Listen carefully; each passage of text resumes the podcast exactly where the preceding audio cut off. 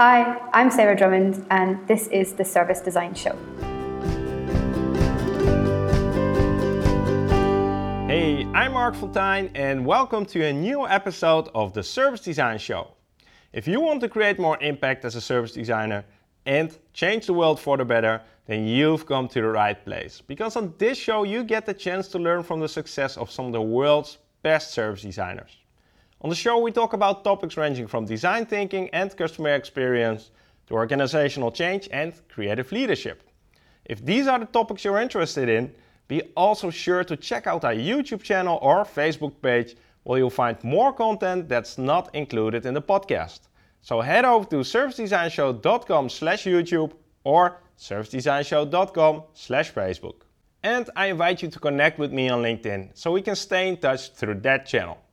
My guest on this episode is Sarah Drummond. Sarah is the managing director of a design and strategy agency called We Are Snook, which she co-founded back in two thousand nine with Lauren Kirby, who was also a guest on the show. In this episode, Sarah will be talking about how can agencies work better with institutions to build service design capacity, what is the future role of service design agencies when everything will go in-house, and finally, where and how can Frontline contribute in designing services? That was it for the introduction, and now let's jump straight into the interview with Sarah. Welcome to the show, Sarah. Hi, Mark. It's uh, it's so good to have you here, because we had the other co-founder of We Are Snook, I think, in the second or third episode on the show, and now ha- we have the other co-founder of Snook, so uh, happy to have you again, Sarah. I'm really happy to be here. Thanks for having me, Mark. Um, the question that I ask everybody on the show, the first question is, do you actually remember the very first time uh, you met service design? That's such a historical question for me. Yes, um, it's probably nearly ten years ago now, I think. And I was studying product design, actually, so I met it as a student. And I met it in a way that I didn't actually know what it was. So I come from a background of designing lampshades, coat hangers, bicycle stands, drawing, everything. Um, and we were asked when we were at the Glasgow School of Art to come and look at a, a public body that sits under Scottish Government's remit, and asked to look at how their business was performing. And we We went about it in the same way any designer would, that you create a chair or a coat hanger. Um, we interviewed people, we tried to understand their experience, um, we used a lot of uh, visual language to map how the whole business worked. Uh, we prototyped and tested new concepts, they happened to be services, um, and we presented it back to the government. And it was only really during that process of, of some extra teaching that someone said, this is what service design is. And mm. so. From then I was hooked and ended up working with them actually over a course of about two years. So that, that's my first experience. There was the spark or the uh, epiphany, the enlightenment, moment of enlightenment. Yeah, I think it was, it was it was really interesting to be a group of product designers traditionally trained at making physical things to come across a new form of material, which is mm. people and relationships and interactions. Yeah, yeah. Exactly. Mm. Cool. Sarah, uh, you gave me some really interesting topics that we're going to discuss in the next twenty-five minutes. And I gave you some question starters, and we'll co-create uh, the topics and the questions as we go along, right? Are you ready? I am so ready.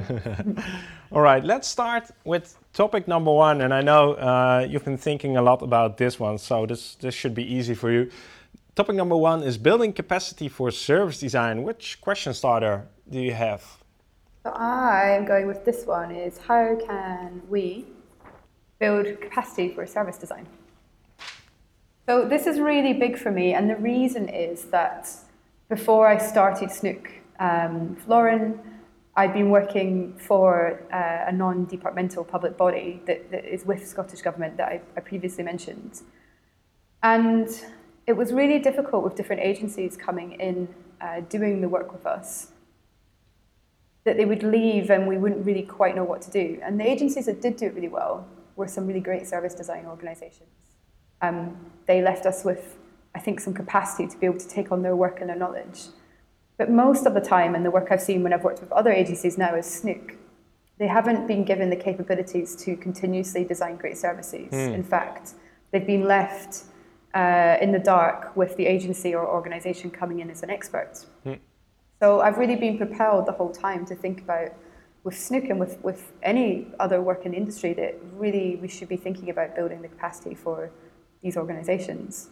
Um, and what I mean by that is thinking about how you get people to understand the concept of, of design to begin with, and not even design as service particularly, or design as product or interaction, but understanding that design, for me anyway, is about making sure that the form follows the function. Mm-hmm. So it's so it's about usability. So the first thing really about building capacity is that quite simple understanding.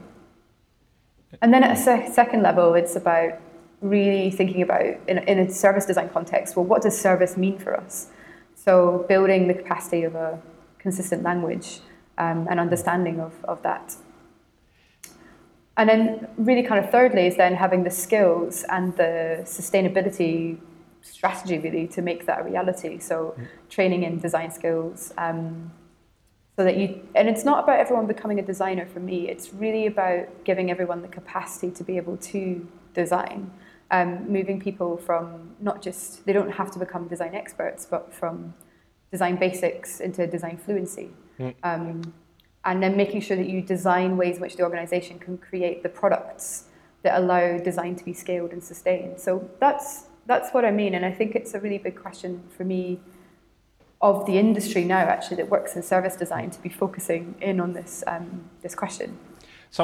Th- th- Uh, super uh, relevant topic at this moment, and so many questions that go through my head now that you're talking about this. And one of the questions is, for instance, we encounter this a lot in our own projects too, and then the question becomes, but yeah, you're saying uh, we should make everyone understand design, we should uh, make everyone understand services, but is it really everyone, or have you found that um, there are Uh, different groups of people within organizations that are more open to it and are more important to actually train? Or yeah, definitely. I, I think I can answer that in about three different ways. It depends on the stage of design maturity, I think, of an organization, and also I think that aligns really relevantly now with their digital maturity as well, um, because services are so often um, are pretty much centered around the digital capacity and thinking of an organization, whether that's how they deliver their services to how they run them in the back end. So one of the things I say first, and it's a bit of a hack really if you're introducing design to an organization, is to go and find the team or department within that organization that can deliver the thing you're going to design. So for example, um, most recently we just worked with Cork County Council that we, we presented with at the Service Design Network Conference. Madrid, and it was a wonderful presentation because I felt really proud that they knew exactly what they're talking about. They're mm, designing mm. and delivering really good services.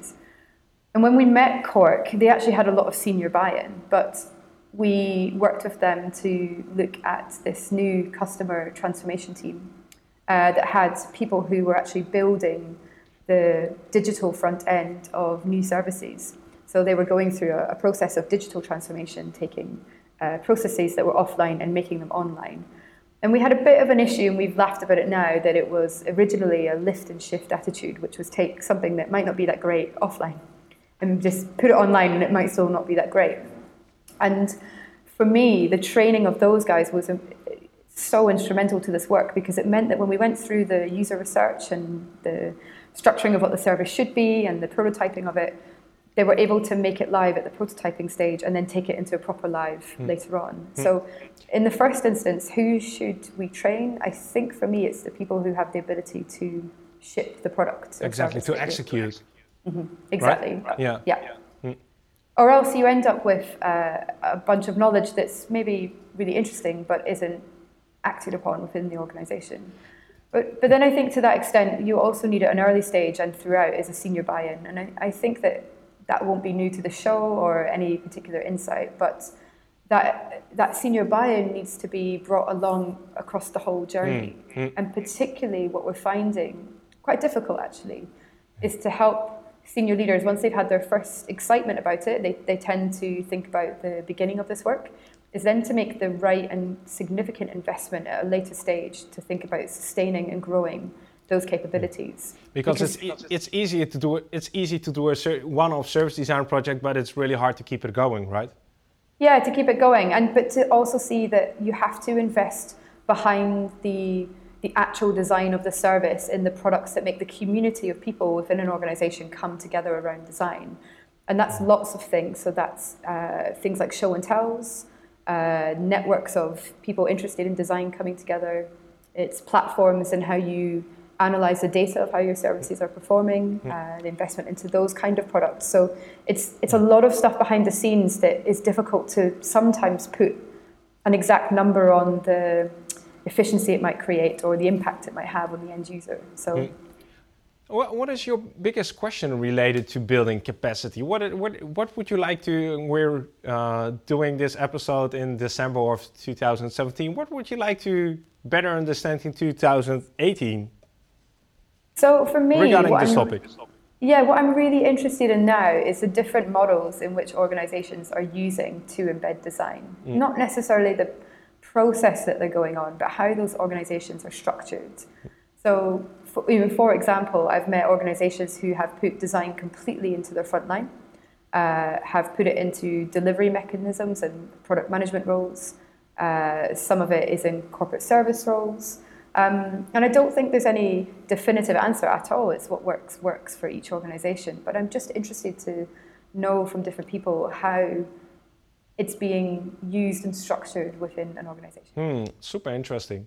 We should do a special episode on that. Um, we're going to move on to topic number two, uh, and it's a really, really important topic uh, because it's uh, about us and about our future. And, and you formulated this topic as our future role. Yeah, so I'm going to go lucky dip on my questions here, but let's see how this works out. I think it says how far. So how far can our future role go um, in service design? And I brought this topic up because I regularly have an existential crisis about running an organization. And there is a consultancy format. And I am in no doubt, and please come to me if you want any therapy, if you also run a consultancy, um, that there are others out there who probably feel the same. Exactly, Mark. So why, why an existential crisis? So for me, because I started briefly on the inside, I saw the value of having design on the inside of organizations. And we built Snook around building capacity, right? What we were talking about in the first instance, really trying to make sure that goes inside organizations. Existential crisis is because I really believe that, yet I run an organization that sells consultancy as an expert role to the companies. Mm-hmm. So now I'm starting, what we've pivoted our work around is, is, is that thought. What I'm then starting to question, and I think other agency leaders might be concerned about, is what happens when everyone goes in-house? What happens when organizations no longer want to pay for, you know, consultancy roles? And how far can we take this service design thing um, before we all realize that ultimately it's better in-house, or is it? so, what are, yeah, yeah what are your thoughts about that? So my thoughts are that um, I think there will always be a role for consultancies, and part of our job is about doing the next thing, right? Mm-hmm, mm-hmm. So right now, what we should be switching on to is making sure that no more massive PowerPoint slide decks are produced, um, that we really craft our practice around the building capacity of organizations.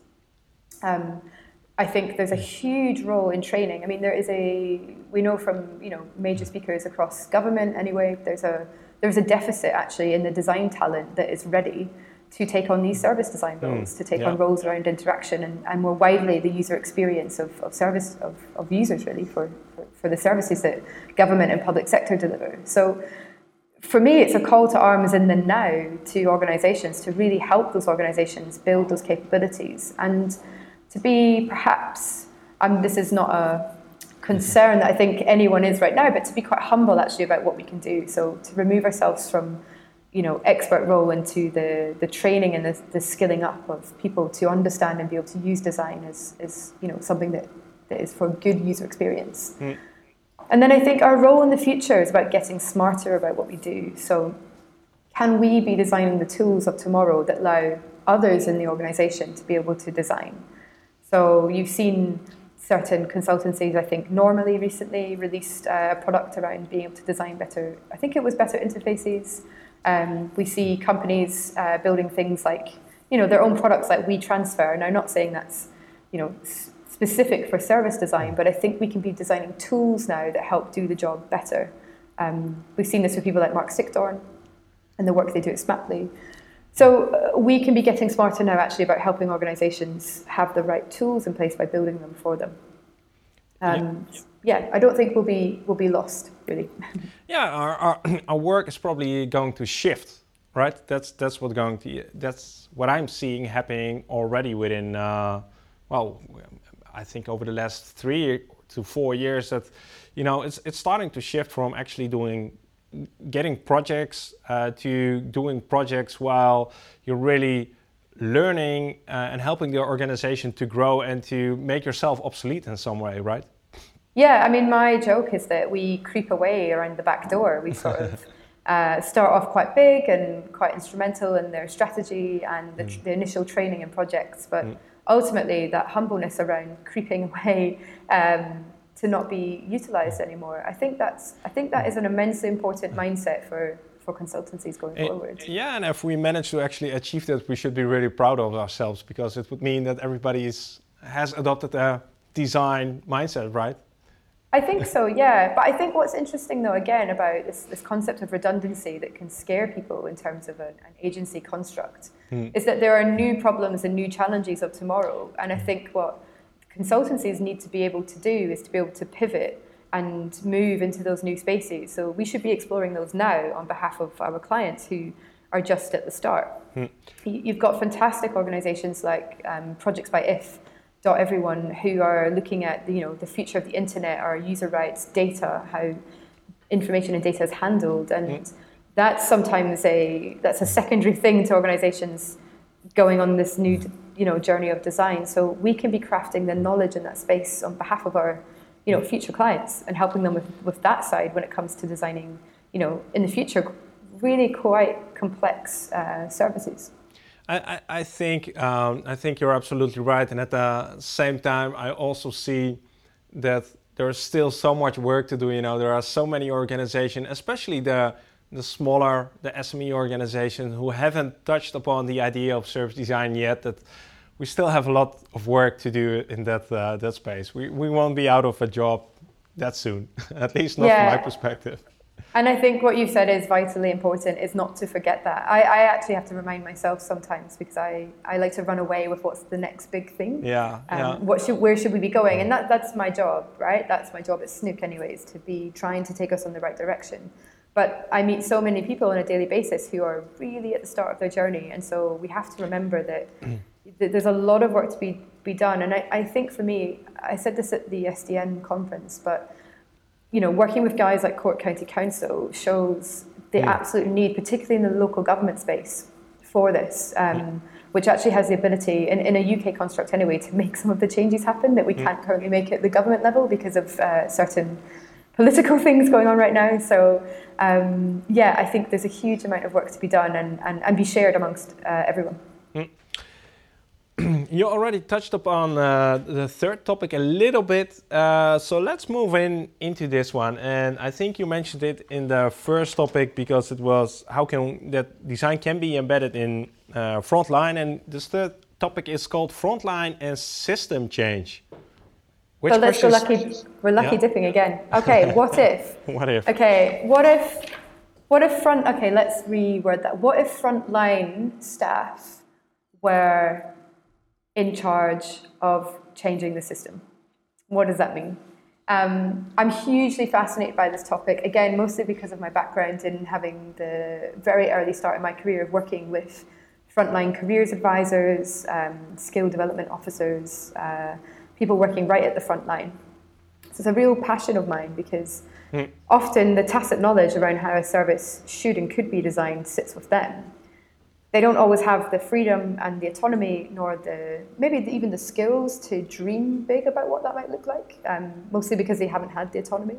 Um, but I always knew there was something here. And we ran a program uh, last year and the year before uh, with the, the Lankelly Chase Foundation in London.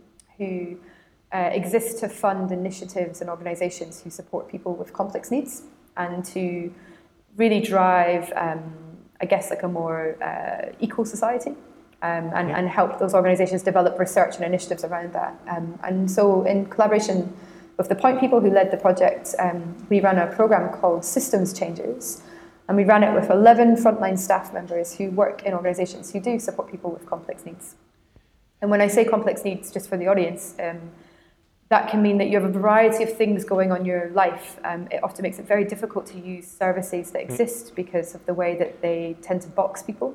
So if you are homeless and you have a drug addiction issue, you might be just having left prison, you could have relationship issues, you could have one, two, three, four, a whole number of issues that um, stop you in your life from uh, living a really fulfilled and, and happy, uh, equal life. So we ran this program with the, this group of uh, staff, and we taught them uh, some design and service design skills, basics in journey mapping, prototyping.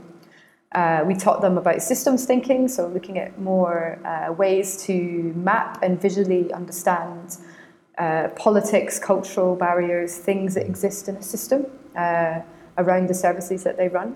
Um, and we taught them a lot of um, actually individual things around unconscious bias, Um, around how they label people in society, and the results were were really phenomenal. What um, happened? What happened? Yeah, well, res- were phenomenal. So quite a lot of them, I, I call them like uh, hackers of the system. um, they one of them created a new product that helps uh, both uh, staff at the front line and people with complex needs uh, navigate the benefits system uh, with very uh, simple journey maps, so you can understand. Uh, how many minutes you have on the phone until it cuts out, uh, what to say on the phone at certain points to make sure that you get put through to the next part of the benefits process. Um, and that could be and is hugely vital, I think, mm. for people. So, Sarah, I think I think a lot of people uh, who are watching or listening this episode can empathize uh, uh, with this, but I think the big difficulty is it's not, it's not really hard to find frontline staff who have ideas about how service can be improved. The real hard part is, I think, uh, creating the context or the conditions in which they are able to execute on that, to make those ideas happen. So why do you think, in your example, why did it work? I think it worked because we set up the buy-in in the first place from their senior leaders. So it, anyone who... Yeah. Which way? Anyone, what, what did yeah. you do? Any, well, anyone who came on the program, um, we made sure that the senior leaders actually signed off their involvement, mm-hmm. uh, that they were fully understanding of the program, um, that they were involved at several points throughout.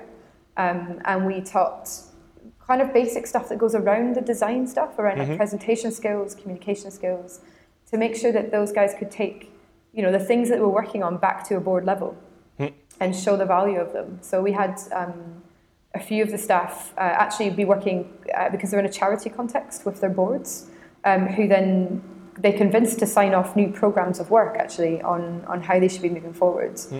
Um, and in fact, one guy um, last year uh, created a whole new arm of the organization that he now leads up. Um, so it's, for me, it's about, it, as you said, Mark, I think people really understand it's easy to get, it's easy-ish to get ideas from people, but you then need to look at the more Uh, the construction of the right vehicles within an organization in which to enable that, and you need to be thinking about that from, from the get-go, really. Yeah, yeah, yeah.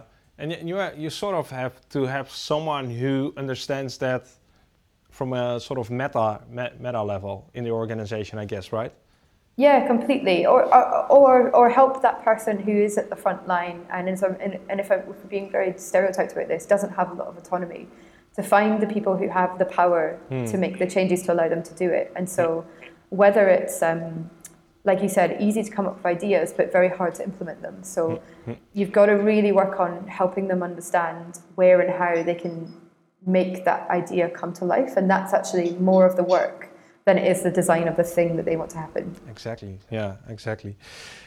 Sarah, our time is uh, flying by. I'm not sure if that's correct English, but anyway, anyway. Uh, it's your opportunity to ask the people who are listening or watching this episode a question. So what is on your mind? What would you like to ask us?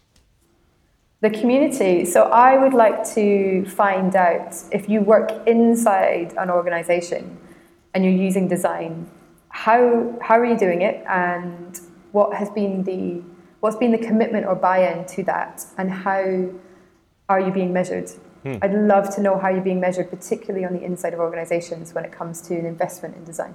That's really an interesting topic. I have a whole course on investing and uh, selling the value of service design. So that's that's. I'm also interested in that. Go and leave your comments down below. And it's especially for people who are working on the inside, right? Because from the agency consultancy perspective, we sort of get that, but. Yeah, completely. I mean, I think agencies have done a fantastic job of helping build the service design industry, really, mm. from the get-go. Um, and we've become, we have to be really good at selling, right? That's our yeah. job. Um, yeah. and, and building these processes around it. But mm. I'm interested when it gets messy okay. on the inside. Yeah, the, the, the, the evangelists and the pioneers who, who take, uh, you know, for instance, we talked a lot about government. You have to have some sort of a special mentality to start doing service design within our public sector, right? You have to have patience, and that takes, that that's a different attitude compared to an agency.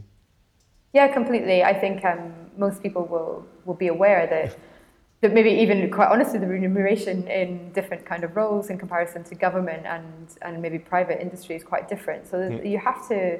It's not about money for people. It's really about the commitment to want to make people's lives better. And yeah. I think from my friends and colleagues that work across government, I couldn't speak more highly of, of all of them who are on that, that journey to seeking to do that.